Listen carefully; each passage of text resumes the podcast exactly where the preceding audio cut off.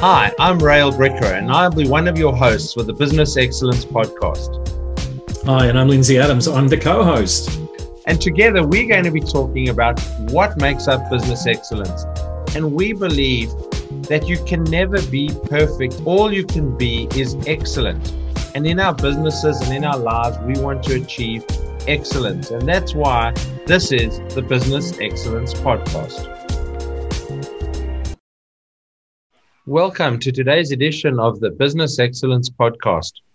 Today, I'm delighted to actually be introducing and interviewing my co-host, Lindsay Adams. Well, thanks, Rael. It's a pleasure to be here. Lindsay calls himself the Relationship Guy, and he's a relationship marketing specialist. He works with business owners and salespeople to create better business relationships and ultimately more sales. He's an accomplished conference speaker, trainer, and works around the world. And he's got an amazing speaking record. He's an Australian Hall of Fame speaker, a certified speaking professional, and the first ever Global Speaking Fellow.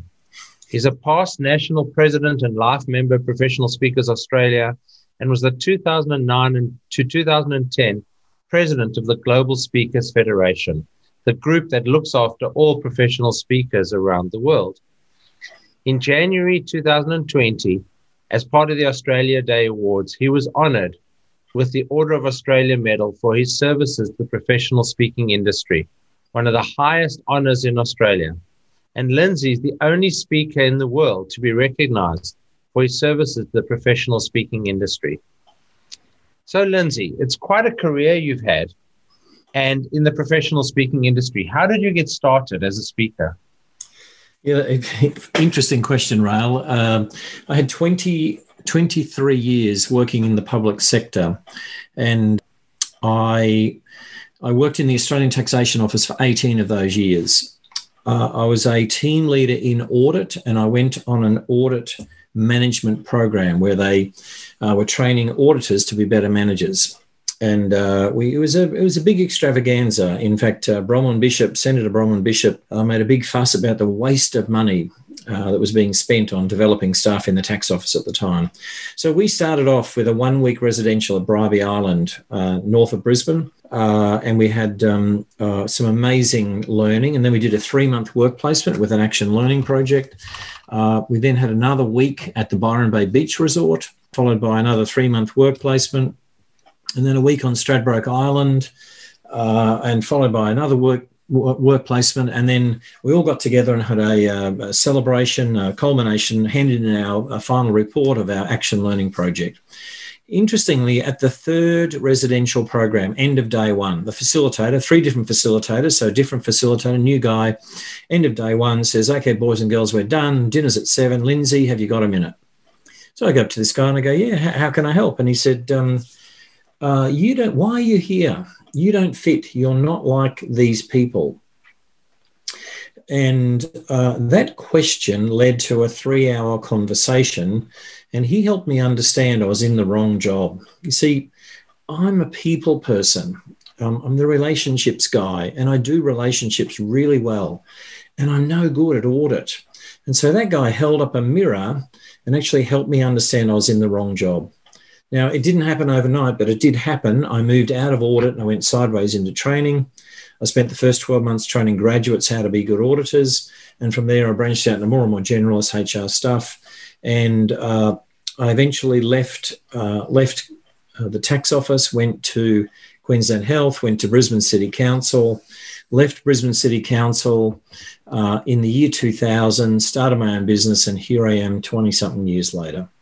And that's so quite an interesting journey. I've learned a lot of stuff along the way. It is quite a journey from a tax auditor to a speaker. And now you're known around the world as the relationships guy. How did that come about? Well, it's interesting. I do keep in touch with a lot of people. In my book, The DNA of Business Relationships, I wrote about how I learnt to network, which was from my eldest brother, Neville. Neville's a great keeper in toucherer, if that's an English phrase. He keeps in touch with people. He's now retired, but he still keeps in touch. And it was one of the things that I learned from him. When you make a connection, you make a heart connection and you keep in touch with people. And I was talking to a business colleague of mine a couple of years ago, and she said, you know, you do this relationship thing so well. You're the relationships guy. And I said, hang on a minute, what did you just say? She said, you're the relationships guy. And I thought about that, and she said, you should call yourself the relationships guy. And so I went home, got onto Google and checked, and nobody had the web address or any of that stuff. So I went and got all the URLs and claimed the space. And so today I am the relationship guy, and it's what I do. I help people get into relationship. I help people leverage relationships, and I maintain lots of relationships around the world. And relationships are so important to everybody. No person is an island. And it's interesting, there is a TV show called Life Below Zero. And one of the people on the show, Life Below Zero, lives, in the most northern point alone, and has her only visitors are occasional pilots who pop in for fuel. And most people cannot live like that. Relationships are critical in our life and in our business. Now, you've written a book called The DNA of Business Relationships on how to engage, expand, and energize relationships. And in the book, you share about how you built your own house by creating relationships. Tell us more about that. Yeah, okay. The house I live in fact, tomorrow, the 11th of the 11th, so we're obviously recording this on the 10th of November, on the 11th of 11th, 29 years ago, tomorrow, we moved into this house. And I built the house myself, me and my 70-year-old apprentice, my dad. I took long service leave from the tax office, and I built this house by relationship. And what I mean by that is that every tradesperson who came on site was either known to me personally or recommended to me by someone that I trusted. Now, there were a couple of exceptions. However, some amazing things happened during that construction period. I got on a plane. It was a Monday of the May long weekend, and I had to fly to Canberra to work there the following week. My wife was not so happy that I was leaving on a Monday of a long weekend, but that's another story. Anyway, sat on the plane, sat beside this guy, me being me, said hello, started chatting. And I said, so what do you do? And he said, I'm the state sales manager for Austral Bricks. And I went, bricks? And we started talking about, the fact that I was building my own home. And we talked about bricks, how you make them, how they break them, how they sell them, the whole everything. When we landed in Canberra, he stood up, he opened up the overhead locker, took out his briefcase, gave me his business card. And I sort of looked at him a bit strange, and he said, when you're ready, call me. And, I had that silly, naive look come over my face. And he said, when you're ready to buy your bricks, call me. And I went, oh, okay. And so went home, told my wife the story. We got one of their brochures. We picked out a brick. We made an appointment. We went to see him. And we said, we think we'd like that brick there. And he said, no, you want this brick here. And that brick here was the most expensive brick in the whole range. And I said, look, that's a beautiful brick, but it's outside our budget. And he said, I told you I'd look after you, didn't I? And Raell, we got those bricks so cheap. I swear they fell off the back of the brick truck. It was amazing. And so, I started to look back, when I was writing the book, thinking about these experiences I had and unpacking why they happened and what did I do that made those things come to light. That's what it's about. It is about the fact that, you obviously struck a chord with him and built a relationship very quickly. So how do you do that when you meet someone for the first time? Okay, so look, the first thing and the simplest thing that anybody can do is focus on the other person 100%. I don't know about you, but I go to a lot of networking functions, maybe not so much in the last 6 months with COVID, but, in a previous life, we all went to a lot of networking functions, and you'd be talking to people and they're looking over your shoulder around the room while you're engaging with them. They're not really listening to you. They're looking to see who else in the room is there that's more exciting than you. So the first tip is when you're talking with someone, focus on them 100%. and talk to them as if this is the most interesting conversation you've ever had in your life. And seriously, it makes a difference. Well, you've always said that, you know, when you go networking, nobody goes there really to build relationships. Everybody goes there to sell things. Yeah. So if you turn that around in your world as the relationships guy, how do you go networking? Well, you know, the thing is, you're absolutely right. You never go to sell. Networking is always about building relationships. I went to a Chamber of Commerce meeting on the south side of Brisbane. This woman swung into the room, and I watched her. She put a flyer on every breakfast plate in the room. And then she went round, shook hands with everyone, and exchanged business cards. Hello, I'm Shirley. Have you got a business card? Hello, I'm Shirley. Have you got a business card? And then sure enough, an hour after the meeting, I got an email from Shirley saying, hi, nice to meet you at the Chamber of Commerce meeting. Here's my weekly special. How much did you want to order? Now, she had made no effort to build relationship at all, Rael. It was just straight transactional. She thought she was going to sell us something, and it was all based on price. And it's never going to work that way. So really, you know, relationship first, business next, second, third, whatever. And so how do you make people interested in talking to you and not looking over your shoulder, trying to find the next person in the room that they can talk to? Yeah, okay. Well, look, it's really simple. First thing is to find some common ground. You know, here's the easy one. Gee, it's hot outside today. Or what about that football team? You know, what about that election in America? Now, be careful talking about politics. Be careful talking about religion. In fact, I will not talk about either of those things. But I'll try and find out something about you that we have in common that I can engage with. So, you know, I might say, are you married? Maybe, you know, you talk sport. I don't know. It depends. But I'm going to ask you what I can to open up the conversation, so that I get you talking. And it's the old Pareto principle thing, the 80-20 rule. If I get you talking 80% of the time and I talk 20% of the time, you will leave the engagement thinking, wow, that Lindsay Adams, he's a nice guy. And really all I did was get you talking about you. And so, you know, for our listeners, think about that. How can you find something in common and get the other person talking? That's very clever, to ask them and get them to talk about the thing they know best, which is themselves. Of course, so, yeah. Where to from here? Well, you know, the next thing is this opening up the conversation. So I was at a conference in America last year, and, you know, the typical thing, there was like, I don't know, over 1,000 people there, big conference. And I lined up at lunch at the buffet, and I got to the head of the queue, and there's a big pile of plates and knives and forks. So I took a plate and I turned around to the guy behind me I'd never met before. I read his name badge, and his name was Bob. And I said, g'day, Bob, here's the plate. And he went, oh, thank you. And then he read my name badge, Lindsay.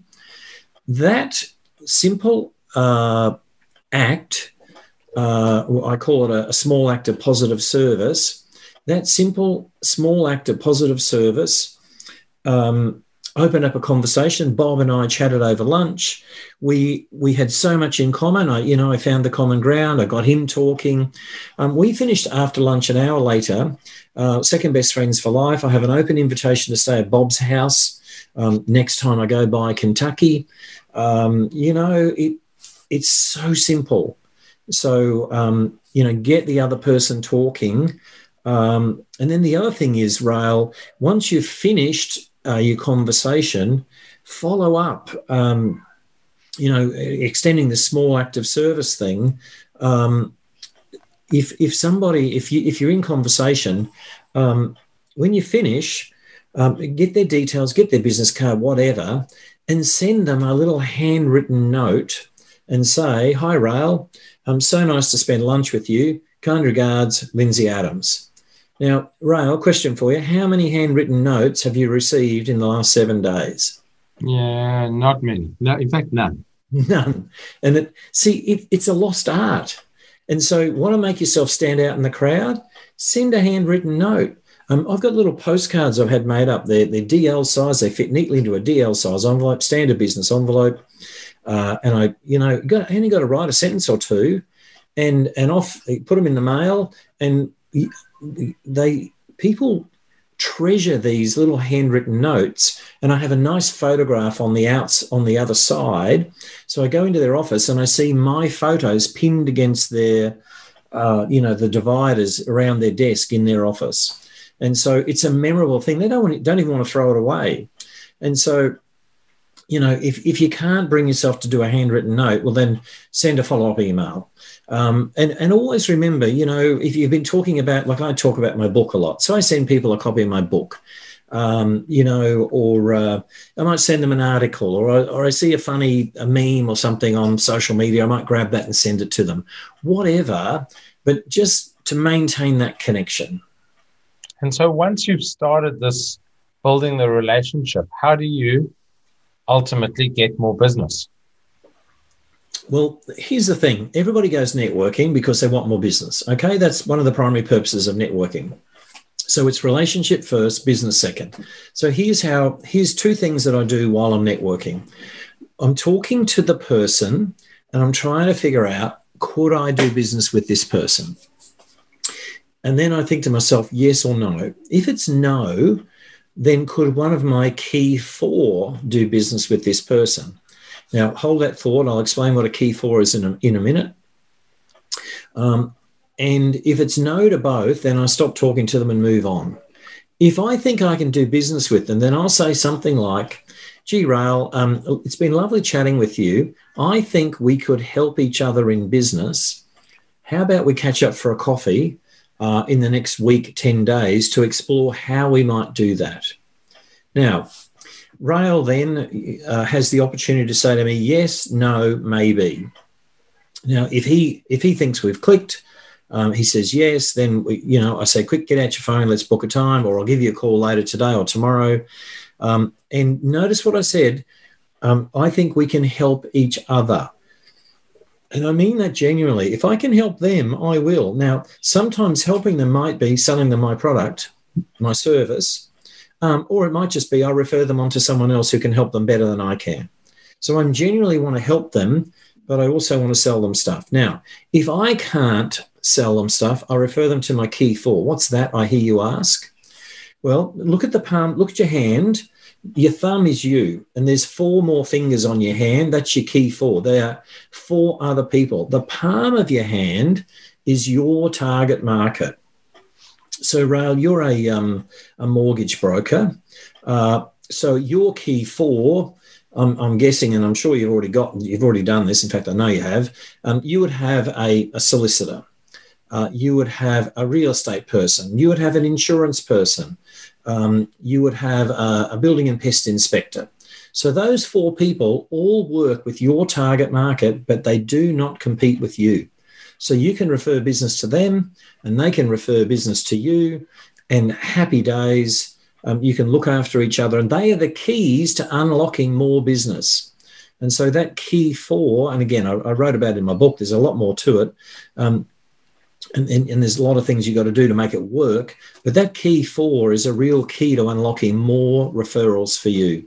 And so you've got to be thinking about lovely conversation, but where can we go with this? Not now, but later down the track. That's fantastic and enlightening and incredibly simple, but strategic in terms of how you go networking. Now, you've mentioned your book a few times, The DNA of Business Relationships. How do our listeners get hold of a copy of it? And just for reference, how do they get hold of you? Okay, really simple. It's available on Amazon. Just go and Google Lindsay Adams or the DNA of Business Relationships. You'll find it. And how do they get in contact with me? It's complex. Listen carefully. It's lindsay@lindsayadams.com, or you can go to my website, lindsayadams.com. So there you go. Pretty simple stuff, really.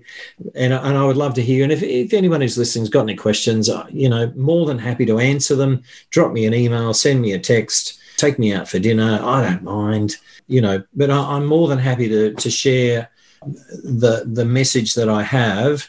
And because I've learned that what goes around comes around. That's fantastic. Thank you very much. Thank you to Lindsay Adams, my co-host, and thank you for listening to today's episode of the Business Excellence Podcast. We look forward to seeing you on the next episode of the Business Excellence Podcast.